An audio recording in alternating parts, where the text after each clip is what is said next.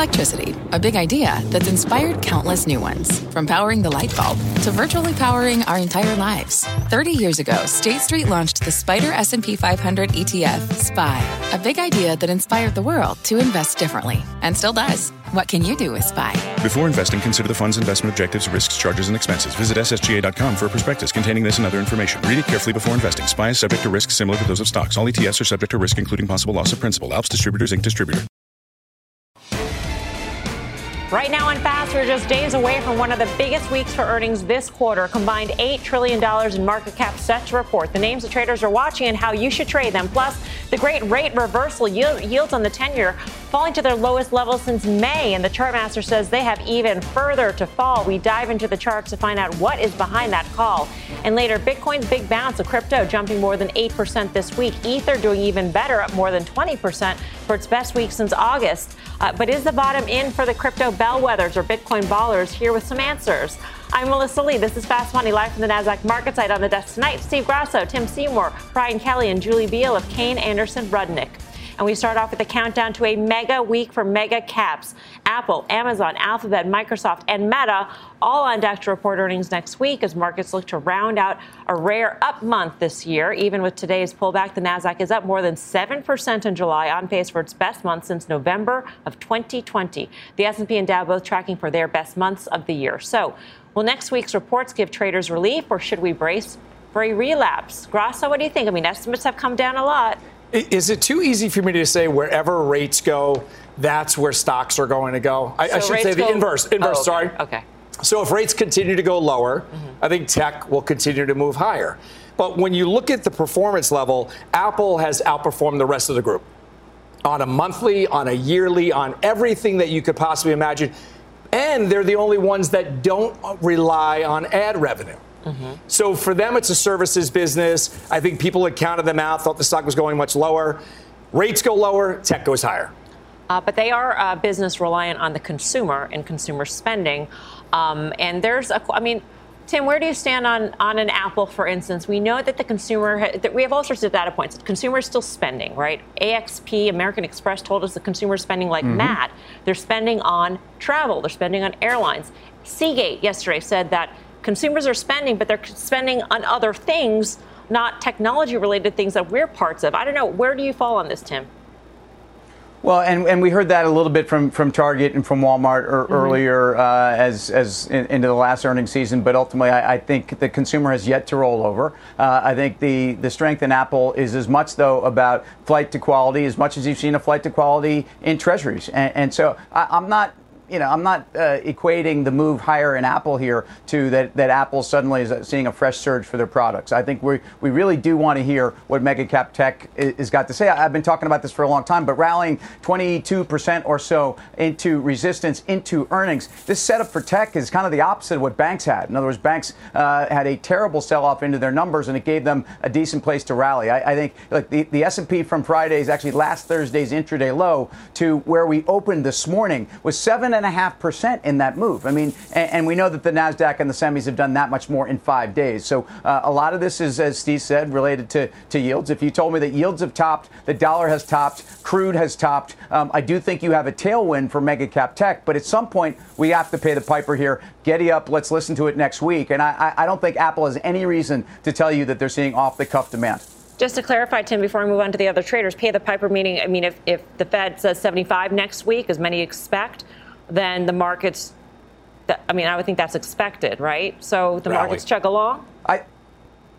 Yeah, I think we've, I, you know, pay the piper means I, I- I think actually mega cap tech needs to needs to do their part uh, and and move more to the downside than they have Right. here. And I think Apple, you know, 12% off all time highs doesn't do it for me. Yeah, it, it's not a good setup going into earnings for any stock, any sector under the sun, Julie, for you to run up into earnings when there are so many question marks about forward guidance. Yeah, I think that's absolutely right. And it's it's not just Apple. There's been so many concerns about ad tech spending. You know, I think a lot about the larger companies like the Googles and the Facebooks. You know, at the peak of venture capital investing, 50% of every dollar that went into a venture investment went to Google and Facebook. So that is going away. That that's you the sucking sound you hear is a lot of that revenue being pulled back. And while I think layoffs are very indicative of business confidence. I also think ad spend is very, very important to understanding the confidence of most businesses. So I'll definitely be paying attention to that. Um, Brian, do you think? Oh, I called you Brian. You're not wow. in trouble, by the way. That just came out for Ooh. some reason. BK, um, are you worried about? I mean, ad ad spending, ad spending in particular for this sector because Snap seems to sort of send the alarm bells, but Snap is a very different business from, say, an Alphabet or uh, a Meta. I mean, Snap sure. is much more exposed to TikTok and what TikTok may be sucking away, to use Julie's terms, um, away from from Snap specifically. Yeah, sure. You're going to get a broader read from something like an alphabet. Absolutely. I mean, they have multiple different properties that they can tell you eh, they can that you're going to be able to find out about. So, yeah, we'll get a much better read, but but I'm not sure that I agree with much that's been said except for what Tim saying that running up into earnings is, is a bad thing. I do I think that is a bad thing. But what we saw today is yields going lower and stocks going lower. And to me, that was because the PMI really rolled over, both in Europe and in the US. And so when we say the consumer has yet to roll over, does that mean it's going to roll over? That that mean this is the best that we get and mm-hmm. the consumer's going to roll over and we have another leg lower? I think that's what bonds and stocks are trying to tell you today. So, yeah, it's about earnings sort of, but it's about forward guidance and it's about the Fed's forward guidance. It Doesn't matter if they come out with 75 basis points, everybody expects that. If they tell you that they're going to continue to raise rates into what looks like a pretty severe slowdown, that's mm-hmm. not going to be good for anybody. Well, that's that's not good. But in, and interestingly, or maybe and, and not a good setup for stocks, Europe is, is in the same sort of boat. I mean, the ECB is doing that, and right. it is doing that into a recession, what looks like and a recession right now. I, I, think that you know we can all. It, it's all. It's probably everything under the sun. It was PMIs, but I think it was more Snap that took the legs out of the market. I know longer term it's PMI, and the truth is the market was rallying going into maybe a lighter CPI number next month. That's what I think the market was reacting to before you get the PMI, before you get the snap. Because if you have seen peak inflation, you've seen peak hawkishness. Possibly, but I mean, we've we've talked about this before. Right, but that's and my th- point. That's, yeah. Okay, go ahead, BK. That's a. Yeah, that, that's my point. Is that if we uh, if if the market is pricing in peak hawkishness and the Fed comes out and is hawkish, then you've got a problem. That's my right, point. Yeah. We got to figure right. out what's priced into the market already and then what, what we're looking forward, what, what's going forward. So that, that's exactly my point. It's already, peak hawkishness is priced in. Yeah, and we saw the silver lining to the miss in services PMI today was that input prices rose at their slowest pace since January. But still, we talked about this before. Peak is nice. But where does it go from here, Tim? And so the possibility that the Fed is still hawkish and that investor expectations and, and Fed expectations are, are still misaligned, it, eh, that's pretty decently high.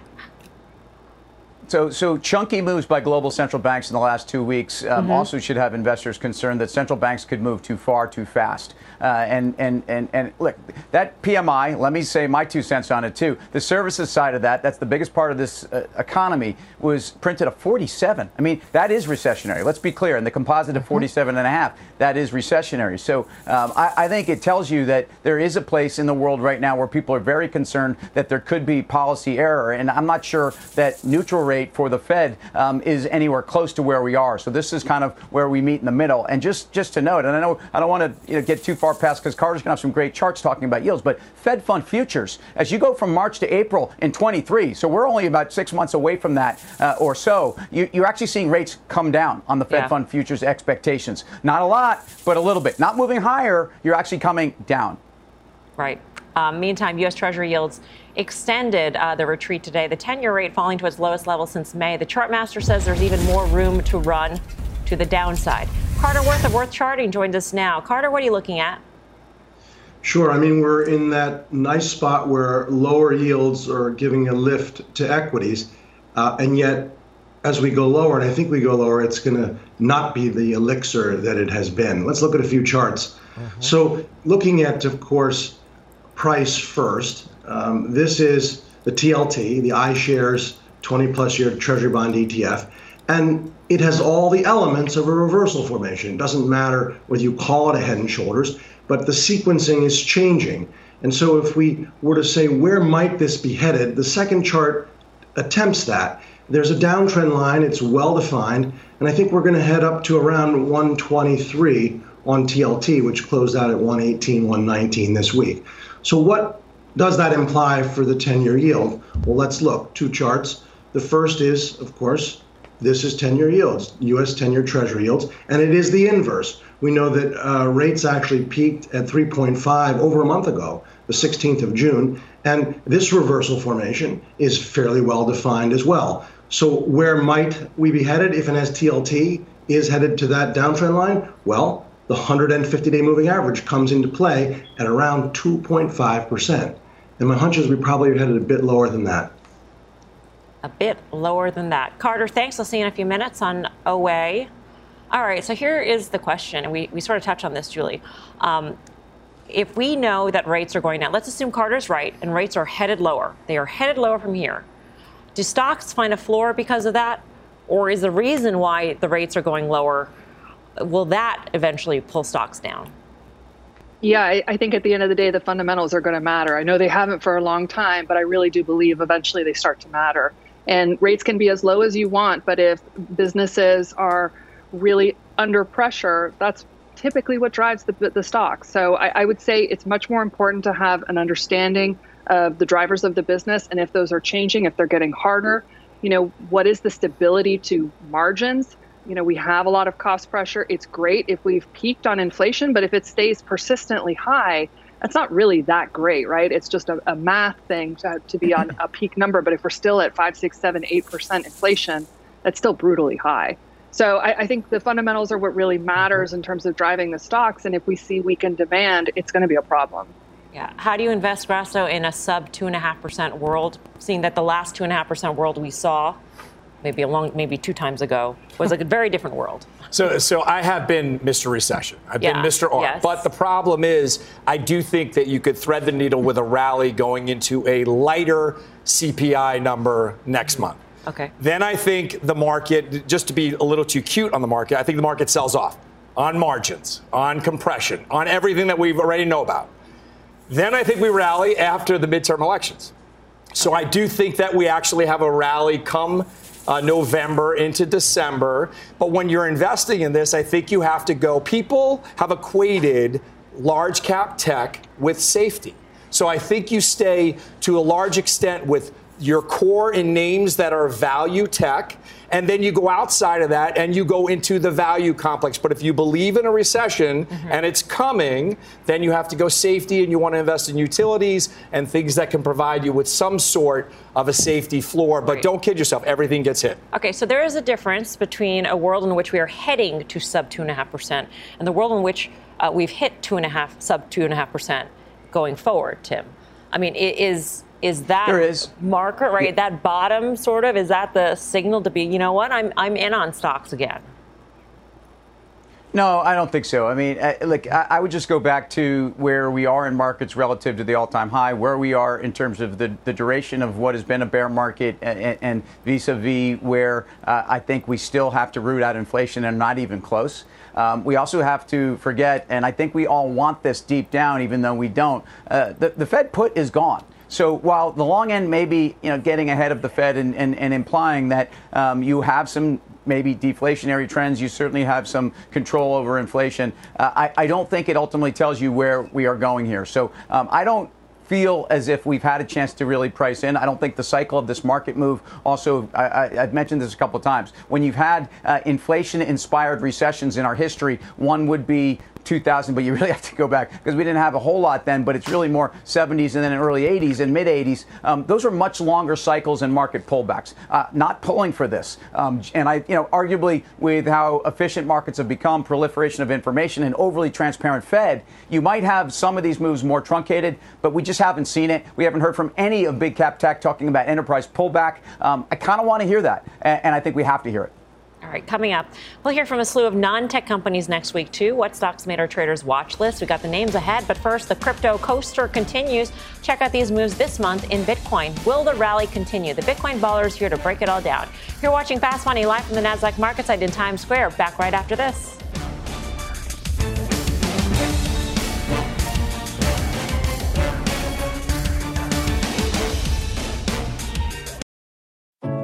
What does it mean to be rich? Is it having more stories to share or time to give? Is it being able to keep your loved ones close or travel somewhere far away? At Edward Jones, we believe the key to being rich is knowing what counts. Your dedicated financial advisor will take a comprehensive approach to your financial strategy to help support what truly matters to you. EdwardJones.com slash find your rich. Edward Jones, member SIPC. What's on the horizon for financial markets? At PGIM, it's a question that over 1,400 investment professionals relentlessly research in pursuit of your long term goals.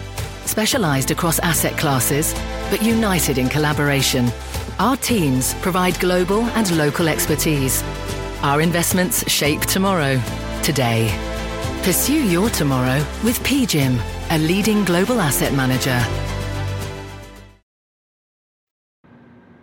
Welcome back to Fast Money. Bitcoin and other cryptocurrencies in the red today, despite a recent bounce that's brought the market cap of the space back above $1 trillion. Ether posting its best week since August of 2021. I spoke with FTX's Sam Bankman Fried on Closing Bell about the recent volatility in the space. I think this is going to be one of the turning points. I mean, you need to be moving towards a world in which you know there is transparency, especially around customer assets, um, and you know in which uh, uh, the credit sector is able to manage risk appropriately and responsibly. You know, I think that we've done a lot of work on risk engines for FTX and, and our exchange. I think we might see some of that start to seep into the uh, OTC lending space as well. What do you think happens, BK? I mean, have we are things going to be markedly different? I mean, I, I was sort of you know, asking him, for instance, like what mm-hmm. BlockFi's valuation could be in the future. Could it ever recoup its full valuation if lending standards change dramatically or requirements change dramatically? What do you think?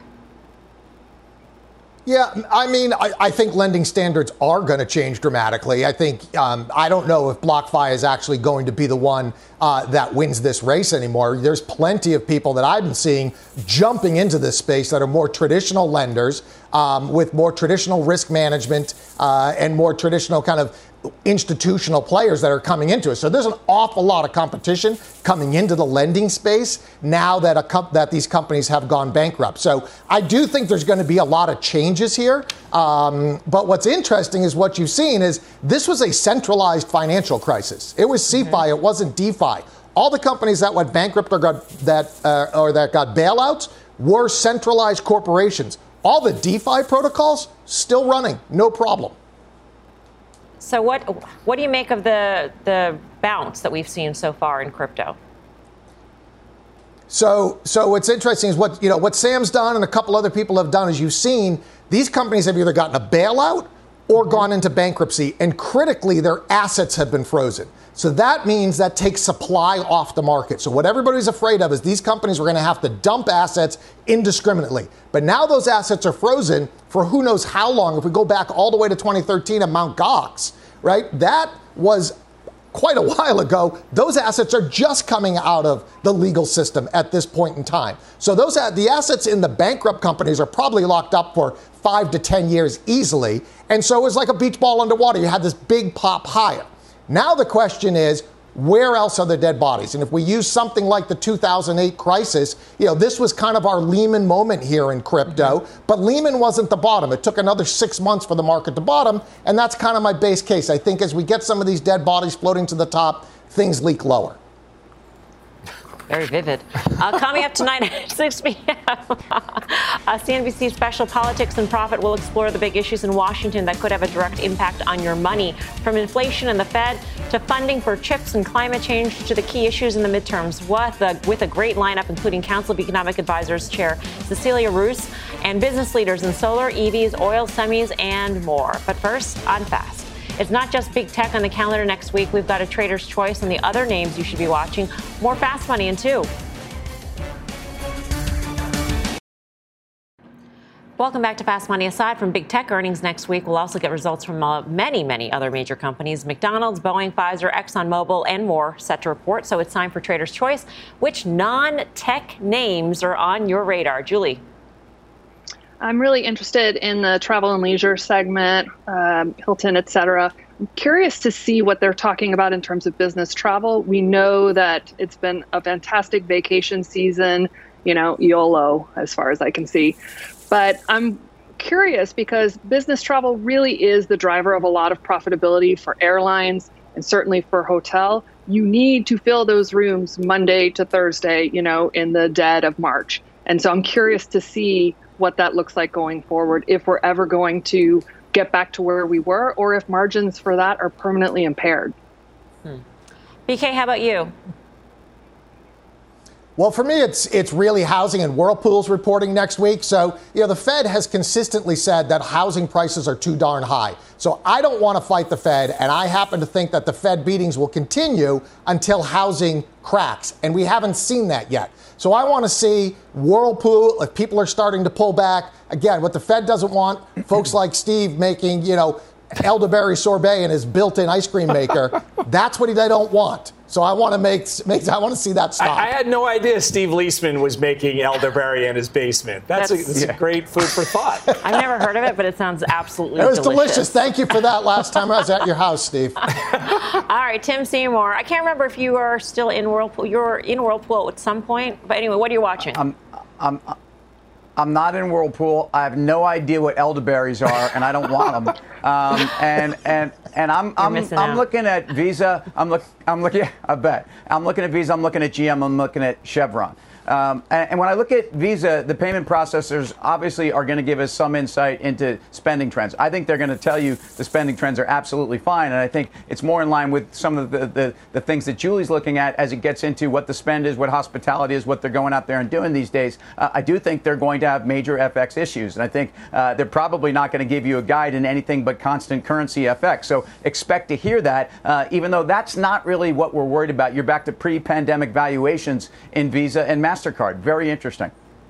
Steve? I'm looking for, uh, actually, I wanted to see the outperformers in each of these different groups. So I wanted an industrial, that's mm-hmm. Honeywell. I wanted a consumer name, it's McDonald's. And because what we've heard from uh, Verizon and AT&T has been so negative, I wanted to hear from T-Mobile. Okay. So for Honeywell, eh, their aerospace unit has done extremely well. They, they're presenting at a conference in August. And I've never seen a company schedule a presentation when they have something negative to say. So I think they're going to continue to outperform there. I want to see how the economy is doing in their eyes. McDonald's increased prices 6%. percent mm hmm How are they dealing with food inflation? How are they dealing with wage inflation? How is this going to progress down the down the pike for, for them? And what are they going to do during the recession? T-Mobile up 14% year to date. Verizon down 14%, AT&T down 25%. I want to see what they are doing right. They're a storied stock. All right. Wow, time goes fast. Time for the final trade. Let's go around the horn. Brian Kelly. Uh, for me, it's sell triple Qs. Yields go lower, stocks go lower. Julie Biel. Uh, I'm trading into Teledyne. You know, I think defense spending should be a good defense place to be. Tim Seymour. Uh, at the end of the day, four and a half times EBITDA on GM, and I think they're going to reaffirm very strong numbers and efficiency, and even margins is something that I want to own, even in a difficult environment. Uh, we'll hear a little bit about supply chain as well. Steve. McDonald's, best chart in the space. All right, that does it for us. Don't go anywhere. Options Action is up next.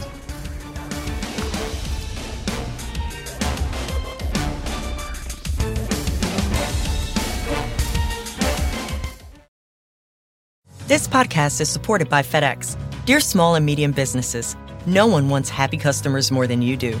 That's why FedEx offers you picture proof of delivery, packageless and paperless returns, as well as weekend home delivery to 98% of the U.S. on Saturday and 50% on Sunday. See the FedEx service guide for delivery information. FedEx Ground service is also faster to more locations than UPS Ground. See what FedEx can do for your business. Absolutely, positively FedEx.